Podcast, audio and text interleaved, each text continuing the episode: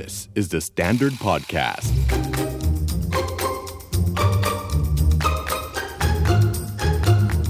Are you okay?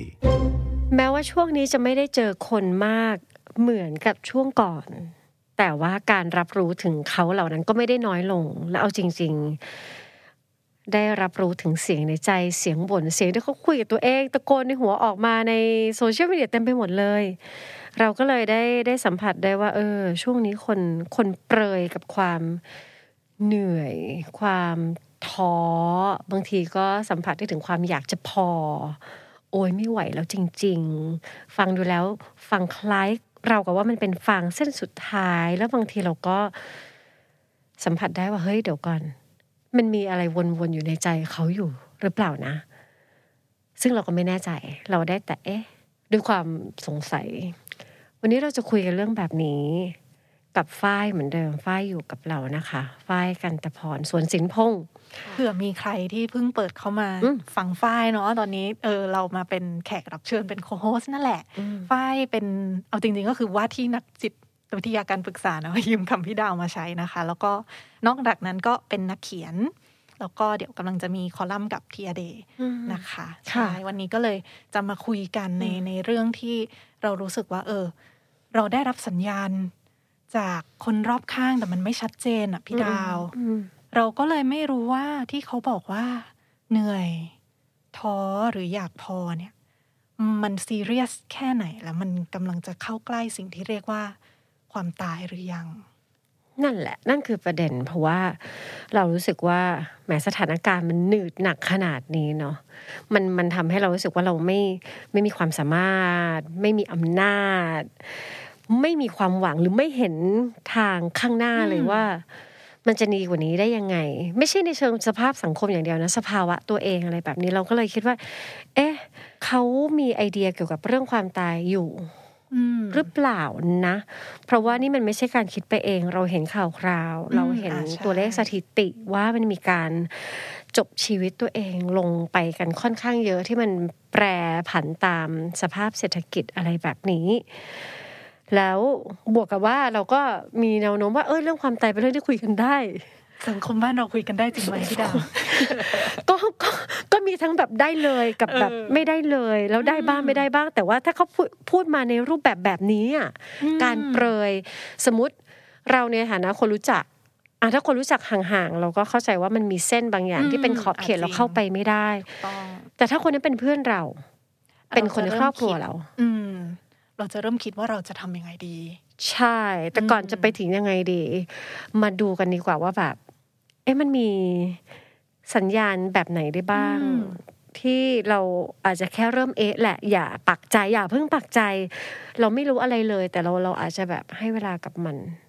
ฝ้ายเคยเคยเห็นคล้าย ๆ แบบนี้รอบๆ ตัวหรือได้ยินสัมผัสอืมมันได้รอบๆตัวยังไงบ้างคะสัมผัสได้ค่ะอ่าอย่างแรกแชร์กับ ส่วนของตัวเองก่อนละกันเนาะของตัวเองฝ้ายเคยช่วงก่อนหน้านี้ช่วงปลายปีสิ้นปี63อือฮึอ่าสิ้นปี63เป็นค่ะเป็นช่วงที่รู้สึกเหนื่อยกับอะไรหลาย ๆ อย่าง แล้วก็เพิ่งสังเกตว่าเออช่วงก่อนประจำเดือนมาเนี่ยอือฮึอารมณ์สวิงมาก แล้วก็อืมอยู่ดี ๆ วันหนึ่งนั่งทำงานอยู่แล้ว ในหัวก็รู้สึกว่าอยู่ไปทำไมเนี่ย อืมอืมมันวุบเหอยจังขึ้นมามันเลยวุบขึ้นมามันเหมือนแบบ จากที่เราเราไม่เคยมีคำถามนี้ในหัวอืมมันโผล่ขึ้นมาแล้วก็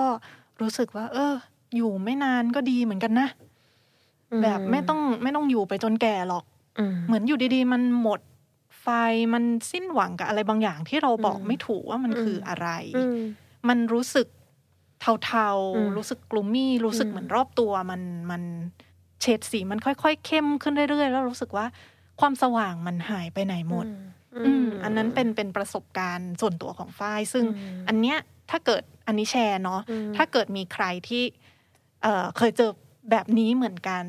บางทีเรื่องสารเคมีก็ก็เกี่ยวเหมือนกันอืมอย่างเรื่องก่อนประจำเดือนมา หรือบางทีค่ะมันมีสิ่งที่เราควบคุมไม่ได้อย่างเงี้ยค่ะ ก็อืมก็มีส่วน แต่ตอนนั้นก็มีประเด็นอื่น ๆ ในตัวเองเหมือนกันนะ ไม่ใช่แค่เรื่องนี้ ประเด็นอื่น ๆ คือประเด็นในใจ ใช่ มีประเด็นในใจเราเองว่าเรามีความรู้สึกเหมือนเราไร้ค่าหรือเราอ่าอ่าเราเรามีเรามีเซฟเดาบางอย่างกับตัวอืมเราเองอืมคือ ความรู้สึกอยากตายหรือความรู้สึกว่าเอออยากจะหายไปอืม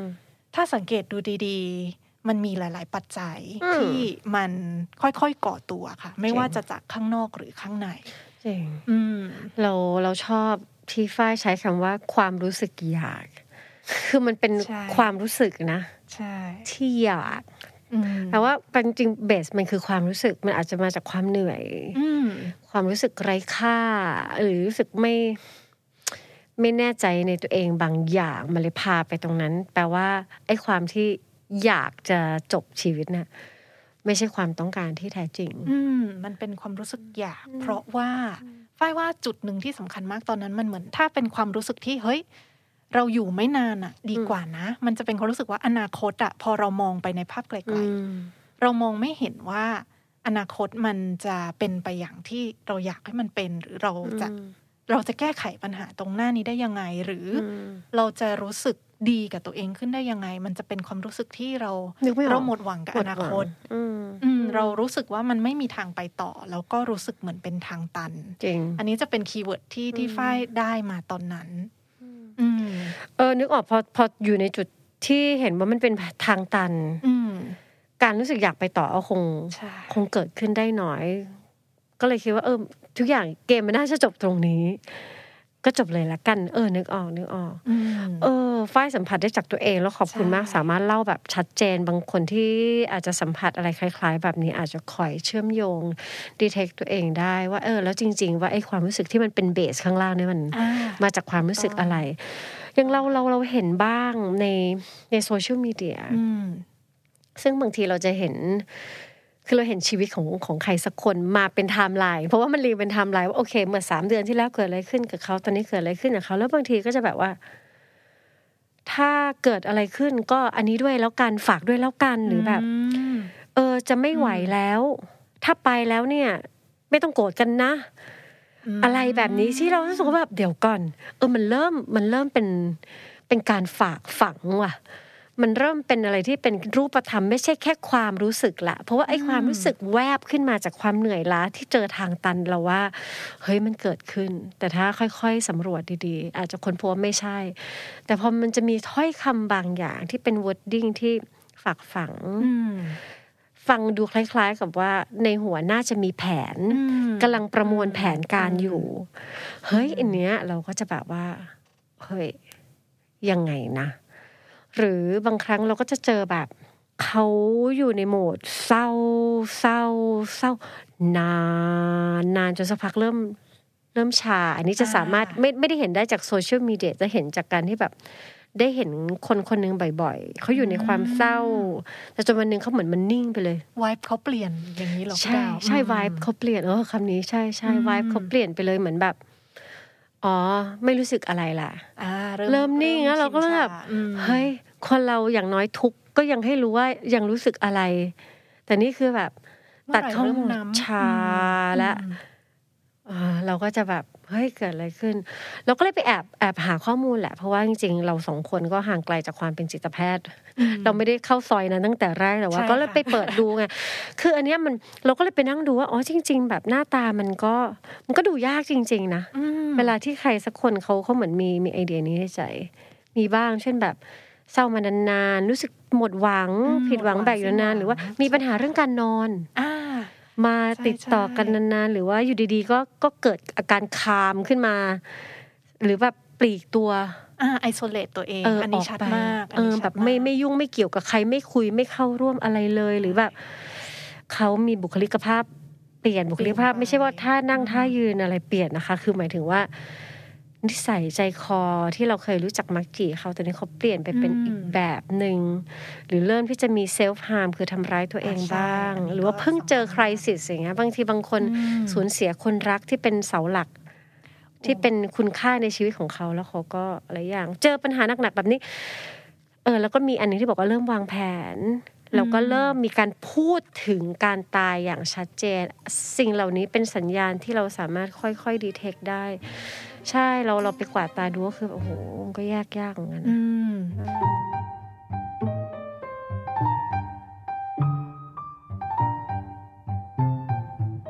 ถ้าเกิดจะลองแยกเฉดของมันนะคะพี่ดาวฝ้ายอาจจะอันนี้ที่หามาเช่นกันเมื่อวานก็คือรีเสิร์ชนะดีคะจังอย่างอย่างที่ฝ้ายเล่าไปตอนแรกที่เป็นประสบการณ์ส่วนตัวความรู้สึกอยากบางที เขาจะเรียกว่ามีมีคำที่เขาเรียกว่า passive death wish ที่รู้สึกว่าอยากตายแต่ไม่อยากฆ่าตัวตายอะคือรออะไรก็ได้มา ให้ฉันตายตายๆเถอะฉันแค่ฉันแค่ไม่อยากลงมือเอง อันเนี้ยอืมความเข้มข้นอาจจะยังไม่เอ็กซ์ตรีมมากอืมเนาะแต่ว่าก็เป็นสัญญาณแล้วว่า โอเค ตอนเนี้ยมันมีปัญหาบางอย่างที่ข้างในละที่เราเริ่มรู้สึก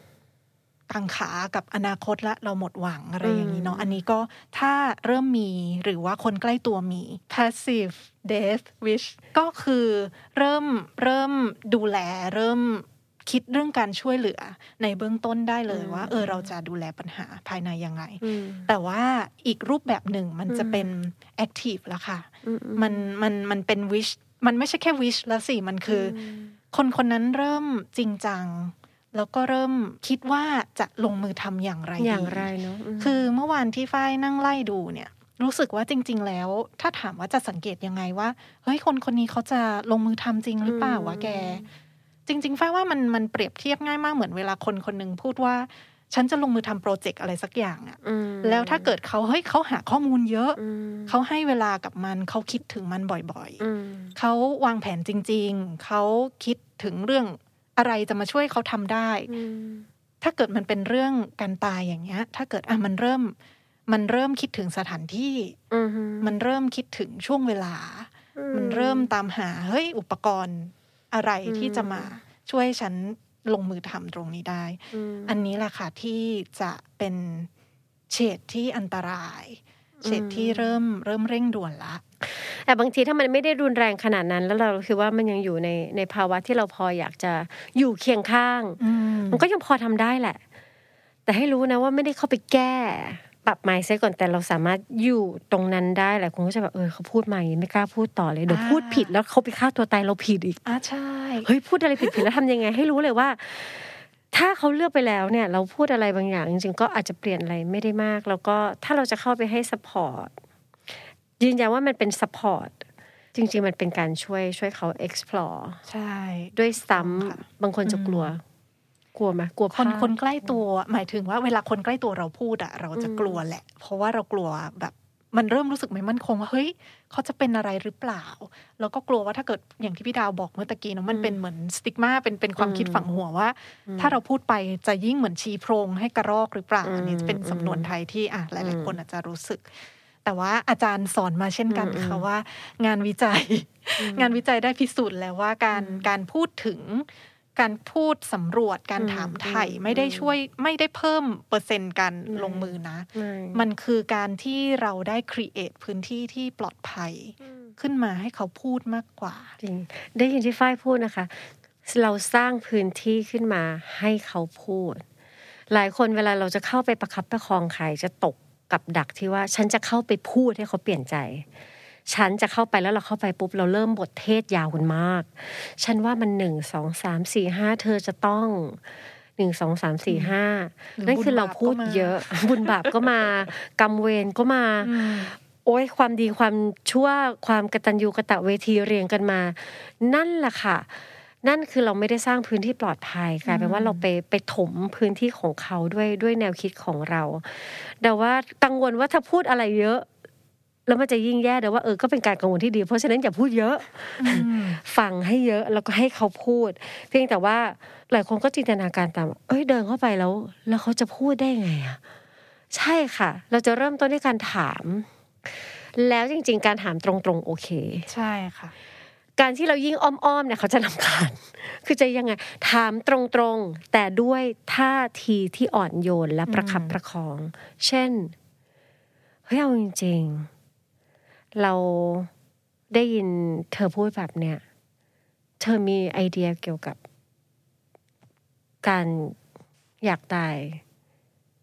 จริงๆหรอ หรือเขาบอก เอ้ยมีมี เธอเล่าให้ฟังหน่อยสิอืมว่ามันเกิดขึ้นยังไงมันมันเกิดจากอะไรนนหยังก็ได้อืมอืม แล้วคิดอะไรอยู่เราอยากฟังหรือแบบ ช่วงนี้ เธอรู้สึกคล้าย ๆ เหมือนกับ เธออยากจะยอมแพ้แล้ว ใช่ไหมฉันได้ยินแบบนั้นจากถ้อยคำของเธอเขาก็เอออย่ายอมแพ้อะไรเงี้ยแบบแล้วแล้วเธอมีแผนอะไรอืมเธอคิดกับตัวเองยังไง เธอเล่าให้ฟังได้ไหมอะไรเงี้ยเขาก็อาจจะแบบแชร์มันออกมา แต่ว่ายึดตัวเองดีๆ ว่าจะไม่กระโดดไปตัดสินอะไรเลยเฮ้ยเธอคิดอย่างนี้ไม่ถูกนะโหถ้าเราพูดแบบนั้นนั่นคือเราเอาหอกเข้าไปทิ่มแทงเขาเพิ่มในจังหวะที่เขาแบร์ความไว้ใจออกมาให้ให้มากที่เก็บสุดประโยคนั้นไปเลย เก็บไปเลยอืมแล้วก็มันจะมีอีกหนึ่งอย่างที่หลายคนอาจจะเผลอทำคือเราไป patronize patronize ก็คือ ไปทำว่าตัวเราเหนือกว่า อืมเช่นเราอาจจะไป ไปกดเขาว่าแบบเฮ้ย แค่นี้เอเองอคนอื่นก็ยังผ่านได้เลยเออทำไมแกผ่านไม่ได้อ่อนใช่แอจังเว้ยคิดเออมากไปหรือเปล่าเอออ หรือถ้าคนคิดแบบนี้จะต้องตายคนตายครึ่งโลกแล้วอะไรอย่างนี้อืมโอ้ยแรง อะไรแบบเนี้ยค่ะ ไม่จำเป็นเราไม่ได้ช่วยใช่เพราะฉะนั้นก่อนเข้าไปเรานึกออกว่าเราเราอยากช่วยได้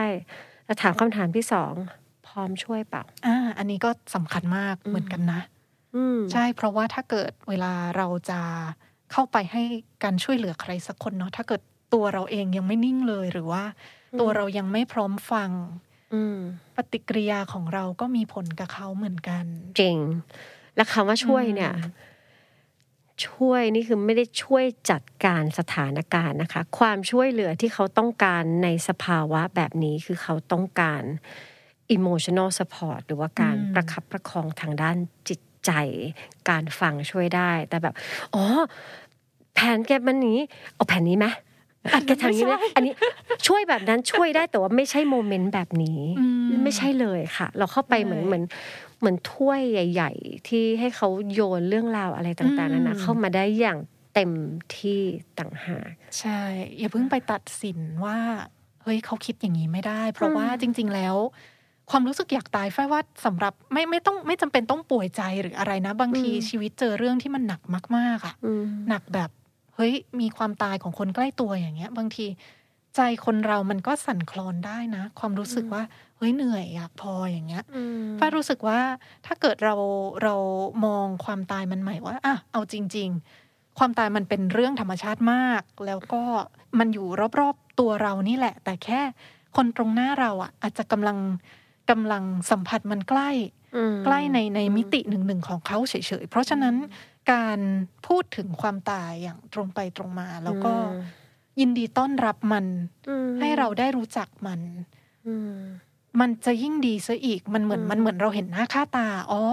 อืมอืมหน้าตาเป็นแบบนี้อืมมตอนตอนช่วงที่ฝ้ายรู้สึกว่า เฮ้ย ฉันคิดอย่างนี้เหรออมตกใจนะอืมแต่ว่าพอมอะ พอสืบสาวลงเรื่องราวลงไปอ๋ออมมันก็มีที่มาที่ไปและอืมพบว่าจริง ๆ ในในคำว่าความตายมันมีมิติอื่นมๆซ่อนอยู่มันมีปัญหาอื่น ๆ ที่อาจจะได้เผยตัวออกมา ถ้าเกิดเขาได้มีพื้นที่ในการพูดคุยที่ปลอดภัยอืมความรู้สึกไร้ค่า ความรู้สึกว่า เอ้ย ฉัน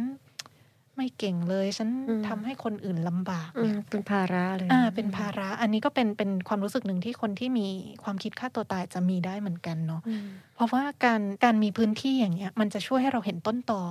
อืมสิ่งที่มันซ่อนอยู่อืมพื้นที่มันสำคัญมากจริง ๆ เพราะนี่เรากำลังจะพูดถึง ถึงโมเมนต์ที่สามารถอาจจะเป็นโมเมนต์ช่วงท้ายๆ ของชีวิตเขาก็ได้ แต่ถึงจะเขาจะเป็นยังไงมันไม่ใช่เราเป็นตัวแปรนะแต่ว่าการที่เราได้อยู่ตรงนั้นข้างๆเขาแล้วสำรวจ ว่าจริง ๆ ลึกๆ เอ๊ะอาจจะไม่ได้อยากตายจริง ๆหรอกเหนื่อยไงอะไรอย่างนี้มันมันมันจึงมันจึงมีค่า เพราะฉะนั้นอืมเดี๋ยวเรามาดูกันอย่างละเอียดใกล้ๆว่าอ้าวถ้าจะไปเปิดพื้นที่ตรงนั้น คุยแบบไม่ตัดสิน ตัดสินหน้าตามันเป็นยังไงก่อนหลายคนก็แบบเฮ้ยฉันไม่ตัดสินหรอก แต่พอไปถึงปุ๊บ เปียงเปียงเปียงเปียงเรียงมาใส่เต็มทั้งหมดนี่คือความตัดสิน การตัดสินเอาอย่างนี้เอาง่าย ๆ เลย หลายคำตัดสินคือความคิดเห็นของเรา อืม opinion ที่มาจากเรา opinion อืมเมื่อไหร่ก็ตามที่เราเข้าไปตรงนั้น เก็บ opinion ของเราทั้งหมด เฮ้ย แกไม่นึกถึงพ่อแม่แกหน่อยเหรอ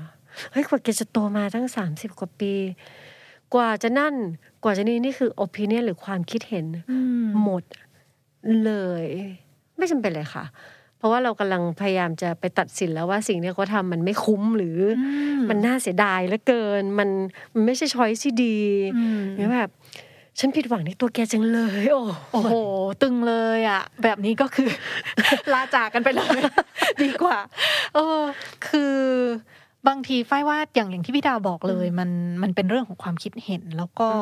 มันคือการที่เราไปโยนคำตอบบางอย่างให้เขาว่า มาทางนี้สิไปทางนั้นสิ ทั้งทั้งที่เราไม่รู้หรอกว่าจริง ๆ ระหว่างทางอะอืมเขา explore หรือเขาผ่านอะไรมาแค่ไหนแล้วอืมอืมเวลาที่เขาอยู่คนเดียวเขาคิดถึงอะไรบ้าง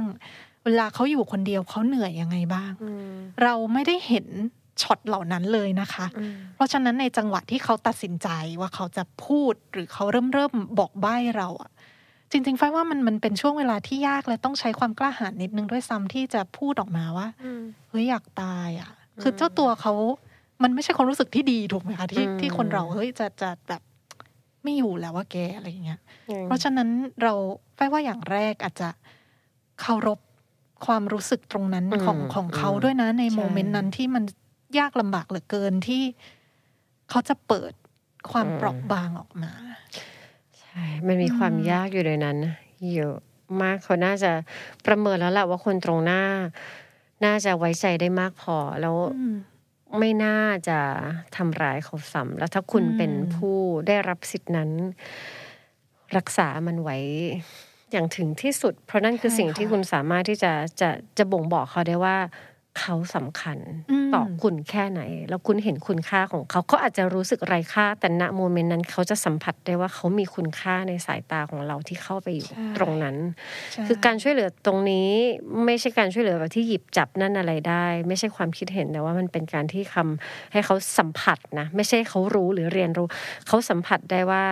การมีเพื่อนมนุษย์อีกคนหนึ่งอยู่ตรงหน้ามันมี human connection แล้วมันมีความงามของการที่มนุษย์สองคนมันเชื่อมโยงกัน แล้วเขาจะสัมผัสได้ตรงนั้นแล้วนั่นมันจะสร้างความหวังอืมใช่มันจะใช่มันจะพาบางอย่างเบ่งบานขึ้นมา อย่างนั้นก็เป็นหยดน้ำเล็กๆใช่มันก็ค่ะยังดี แล้วถ้ายิ่งปรารถนาดีแล้วอยากจะบอกเขาว่า ดูเคสอันนั้นสิดูเคสอันนั้นนี่เพื่อสร้างแรงบันดาลใจ อันนั้นก็ไม่ใช่เวลาหยุดก่อนการถ้ามีอะไรที่เป็นการเปรียบเทียบเออคอมเพไม่ว่าจะเฮ้ยแกกับฉัน แกกับเขา แกกับคนนั้นคนนี้คนนั้น หยุดก่อน เราเราโฟกัสแค่เรื่องของเขาก่อน ให้เวลากับเขาคนเดียว ให้ให้แสงไฟมันลงไปที่เขาหน่อยอืมอือืมมจริงเนอะหลายคนหลายคนต้องการที่จะเล่าเรื่องของคนที่อาจจะเคยผ่านคล้าย ๆ แบบนี้ หรืออาจจะเป็นตัวเราเอง แต่นั่นคือปัดความปรารถนาดีฝั่งเรา แต่ไอคนที่รับมีแนวโน้มที่เขาจะรับมันแล้วเขาก็จะรู้สึกในใจว่า ก็ใช่สิ ก็กูไม่ใช่เขาเนี่ยม หรือในวงเล็บคือ ถ้าเรากำลังปูความไว้ใจมาดีๆแล้วแบบ เราไปตบด้วยกูเคยเป็นเว้ยกูผ่านมาแบบนี้แล้วแบบเอาไอ้ก็กูไม่ใช่มึงนะคือสะบั้นเลยนะไอ้ที่ปูมาทั้งหมดอะไรแบบนี้ แต่ว่าถึงแม้ว่าถ้าพูดไปแล้วแล้วพลาด เราขอโทษกันได้เสมอใช่ใช่ใช่มันโอเคนะคะ คนเราพลาดกันได้แม้กำลังจะพยายามจะประคับประคองพลาดก็ขอโทษเฮ้ยโทษว่ะจริงๆ ตั้งใจอยากจะ support แต่แม่งเผลอเปรียบเทียบว่าเฮ้ยขอโทษจริงๆ กูไม่น่าทำแบบนั้นเลยเฮ้ยโทษจริง ๆ แค่นี้เขาก็รับเล่าเรื่องนี้ต่อแค่นี้รับพอรู้ได้เลยนะเขาก็รับรู้ได้ใช่ถึงความใช่จริงใจใช่ของใช่เราอืมใช่จริงใจอยู่ตรงนั้นแล้วก็เคารพเขาอย่างที่อย่างที่ที่ฝ้ายว่าเมื่อสักครู่แต่ว่า ก็เหลือเฟือ แล้วมันโอเคด้วยที่เราจะไม่ไม่สามารถทำอะไรไปได้มากกว่านี้ เพราะนั่นคือคือคือแม็กซิมัมแล้วเขาก็ขีดเส้นให้เราเคารพอยู่ประมาณหนึ่งควรห้ามไหมถ้ารู้สึกว่าโหมันมันมันโซลิดมาก คือเขาตัดสินใจมาเป็นรูปธรรมแล้วเราอาจจะแบบถามเขาแบบ เออ ฟังแบบนี้แล้วเราจะไม่ทำอะไรเลย เราก็เราก็ เอออึดอัดเออรู้สึกอะไรตอนนั้นก็พูดไปอะหรือชวนเขาไปไปไปใคร่ครวญกับการตัดสินใจนี้กับผู้เชี่ยวชาญอีกสักรอบไหมคือถ้ามันใช่มันก็คงไม่มีใครหยุดได้ แต่เผื่อว่ามันยังพอมีอะไรเหลือที่ยังทำได้อืมแต่อาจจะแค่มองไม่เห็นอะถูกแล้วเราในอันนั้นเลยฐานะจุดสำคัญเพื่อน ผู้ซึ่งไม่ได้เทรนมาหรือ ถึงแม้เทรนมาบางทีมันก็จะอยู่ในภาวะแบบเออพูดไม่ออกได้ ถ้าเป็นคนใกล้ตัวมากๆอะใช่ค่ะ แล้วก็แบบบอกไปเลยว่าแบบเชื่ออยากทำได้มากกว่านี้ว่ะแต่มันเหมือนมันสิ้นสุดจุดที่ทำได้ตรงนี้ แต่ว่าคิดว่าคนอื่นอาจจะทำได้มากกว่านี้ ไปด้วยกันไหมอะไรอย่างเงี้ย คือมันมัน แต่ว่าความจริงใจมัน มันน่าจะเป็นอีกหนึ่งความสวยงามของมนุษย์ในห่วงเวลาแบบนี้ แล้วไม่อยากให้กลัวบางคนไม่ยอมทำอะไร เพราะกลัวพลาด แต่จริงๆเราก้าวข้ามแล้วไปจริงใจเราก็คงทำอะไรได้ได้มากจริง ฟัง Are You OK episode นี้แล้วลองสำรวจตัวเองแล้วก็คนรอบข้างดูว่ายังโอเคกันอยู่หรือเปล่า ถ้าไม่แน่ใจว่าโอ หรือไม่โอ ลองปรึกษานักจิตบำบัดหรือว่าคุณหมอก็ได้ จะได้มีสุขภาพจิตที่แข็งแรงแล้วก็โอเคกันทุกคนนะคะ The Standard Podcast. Eye opening for your ears.